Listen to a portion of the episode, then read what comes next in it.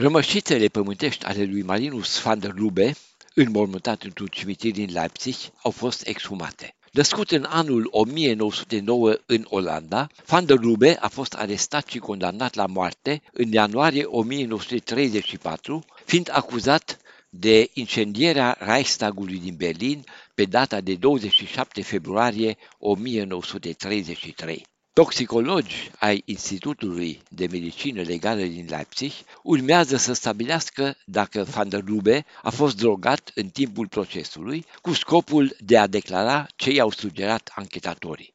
Incendierea Reichstagului în urmă cu 90 de ani a oferit naziștilor justificări pentru a declanșa o amplă campanie împotriva opozanților. Informații legate de fapta lui Van der Lubbe, pregătite de propaganda nazistă, au fost preluate fără verificări de o parte a presei internaționale, inclusiv de cea în limba română și germană din România. Astfel, ziarul cu simpatii pro-naziste Banat Deutsche Zeitung din Timișoara a publicat pe prima pagină o lungă relatare sub titlul Reichstagul a fost incendiat de comuniști. În același articol se precizează că Van der Lubbe și-a recunoscut fapta.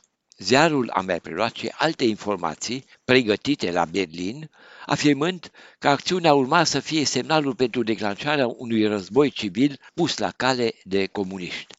Totodată, publicația anunță că ministrul prusac de interne, Hermann Göring, a ordonat arestarea a 80 de comuniști considerați drept inspiratori, instigatori și complici ai incendiatorului. Publicații care puneau la îndoială informațiile provenite din laboratoarele de propagandă ale celui de-al treilea Reich riscau să fie penalizate, ca de exemplu ziarul Lumea.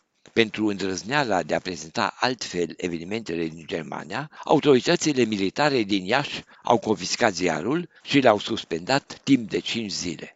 Pentru autoritățile naziste, incendierea a fost un prilej de a trece sistematic la lichidarea opoziției și a ultimelor rămășițe ale sistemului democratic, cunoscut sub denumirea Republica de la Weimar.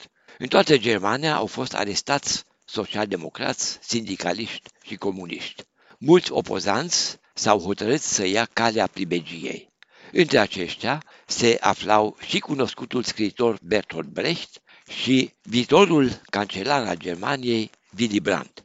Între istorici, evenimentele de acum 90 de ani au rămas o temă controversată. Teza că Van der Lubbe ar fi reușit de unul singur să dea foc Reichstagului este contestată. Se spune că un grup de naziști ar fi dat foc Parlamentului, folosindu-se de Van der Lubbe, abandonat în clădire după ce adevărații făptași ar fi fugit printr-un tunel.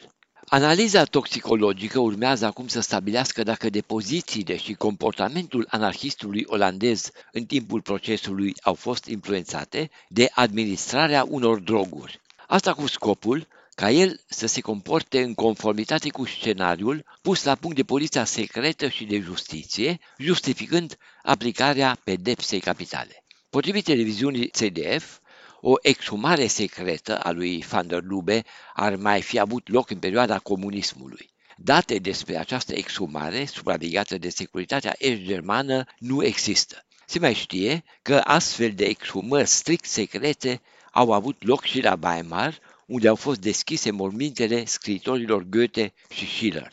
Cazul Marinus van der Lubbe a preocupat și justiția postbelică din Germania. Achitarea postumă însă a fost pronunțată abia în 2007. De la Berlin pentru Radio Europa Liberă, William Totoc.